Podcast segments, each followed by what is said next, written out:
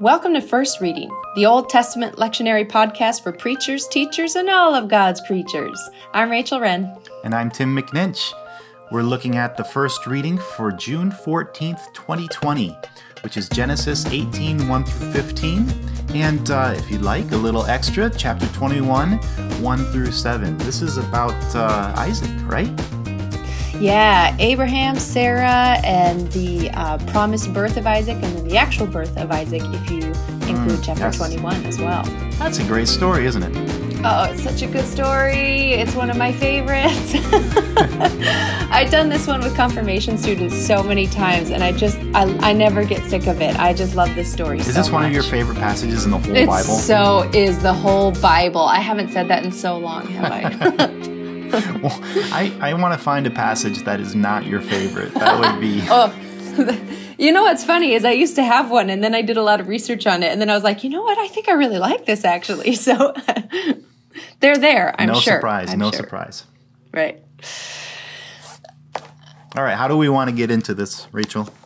Oh, it's such a great story. I mean, the, so the beginning, um, it opens up with just this great kind of dramatic beginning in that it's dramatic in its subtlety. Um, so, so the Lord appeared to Abraham by the terebinths of Mamre. He was sitting at the entrance of the tent as the day grew hot. It sounds kind of innocuous, but when you really drill down deep into there, there's a lot going on because, first of all, the divine name is used. Um, this is Adonai. This is, you know, not just God appeared or he appeared. Like they're making a very particular claim that the Holy One of Israel appeared to Abraham as he was just hanging out. He was just sitting under some trees one day uh, because the day was getting hot. And so right away you have this kind of very generic domestic scene that the divine holiness is interrupting. Um, so mm-hmm. we know that there's going to be some jarring clashes going on in the text just by that very kind of subtle, innocuous beginning, which is kind of delightful. And it's pretty pretty potent. I mean, this is this is the God that you're not supposed to see, right?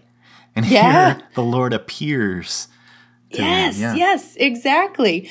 Well, and and appears in kind of an interesting way because mm-hmm. in verse 2, Abraham looks up and he sees three men standing near him. And that would seem to be not an uh, irregular thing. You know, people probably traveled in groups, groups of three. You know, you if one person gets hurt, one person stays behind, and the other person goes for help. That's what we always used to tell our campers when I was a camp camp counselor. Who knew they had the same same rule back then? Right? Yeah, exactly, exactly. Uh, but something about the three men is jarring to Abraham because immediately he gets up he runs to them and he bows to the ground. Now, typically in Hebrew, if you're going to say bow to the ground, you're most often going to use something like off to eretz, which is your nose going to the earth. Mm-hmm. It just means like a very deep bow. But here, it uses a special word in the Hebrew that uses the word vayishtachu, which means he bowed down. And it's it's a special word because it's usually used for worship. That's it's, right. It's yeah. usually used in the context of worship and of worship of Adonai. Yeah, it's it's like a technical term, right? Like from yeah. temple worship. Yeah. Yeah, exactly. Um, so so Abraham thinks that something special is going on, and and maybe even something divine is happening here. And we see that in the next few verses because it's hard to translate into English, but Abraham is using this word na over and over again. Like those verses are just littered with this little particle na, which is again hard to translate, but means something like please, means something like obeisance. It's often used in the context when someone of lower authority is talking to someone of higher authority. Um, it's very elevated language. So, so we don't know exactly what Abraham is thinking, but man, he knows something special is happening. Do you think that Abraham knows that this is Adonai? Well, the text doesn't ever tell us. In the next few verses, we never hear why Abraham's trigger has been tripped.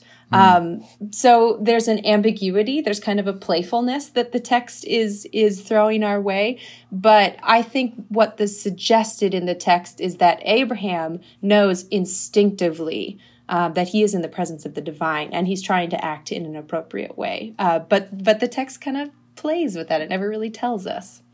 So uh, we had Trinity Sunday last week, and this is another of those texts where uh, the the threeness of the visitor that represents the presence of Adonai is often capitalized on to talk about this as a revelation of God as Trinity. Do you uh, what do you think of that? No, I don't think so. Um, in I, I think, and the reason I say that is because later Way on, to burst my bubble. sorry, later, you're wrong.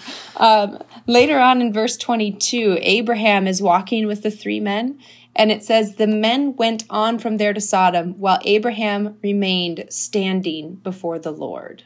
Um, and then later again, when we pick up this story of the uh, the angels in Sodom and Gomorrah in chapter 19, it says the two angels were in Sodom and Gomorrah. So it's not the Father, Son, and Holy Spirit. It's not the triune God, the three in one. It is God in humanoid form with two other divinish angel beings in humanoid form. So I, I don't think I would use this to talk about the Trinity. Um, I think it's convenient for us today to do so, but I think for the purposes of the story, there was a different reason they were three. And in part, that's because so the Lord can stay with Abraham and the two other guys can go away. Yeah, right, right. Yep, I'm with you there. All right, uh, take us deeper into the story then. Oh, it's so great. Okay, verses six to eight are hilarious. Um, when you read it, um, er, you know, so if if you're reading the this for your gospel text, that'd be wonderful. Um, if you're coming back to this after the lessons have already been read, read it again, just these verses six to eight, and ask people to close their eyes as you're reading it and imagine their grandparents doing the actions of Abraham and Sarah.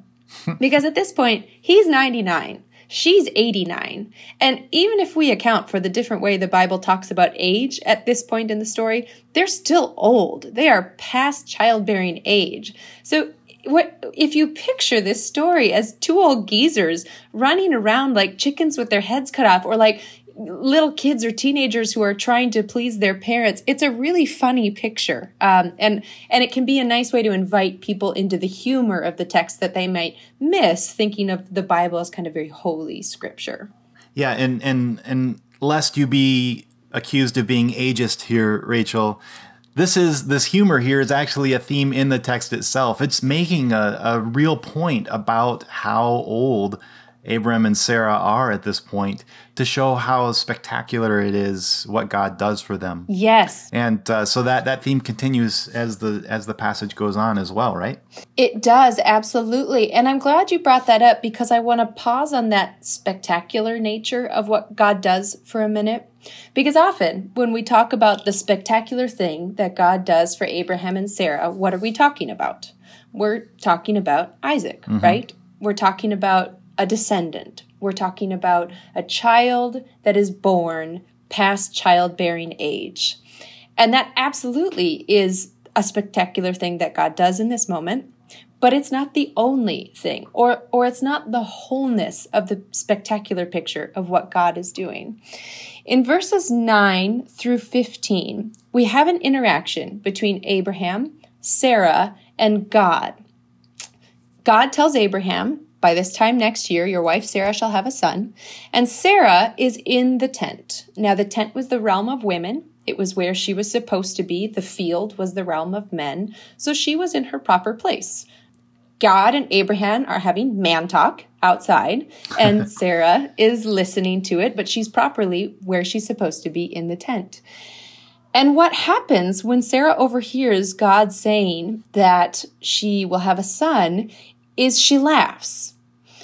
And what we often say is, uh, oh, yes, she was laughing because it was so ridiculous, this idea of her and Abraham having a son when they were so old. And it's true.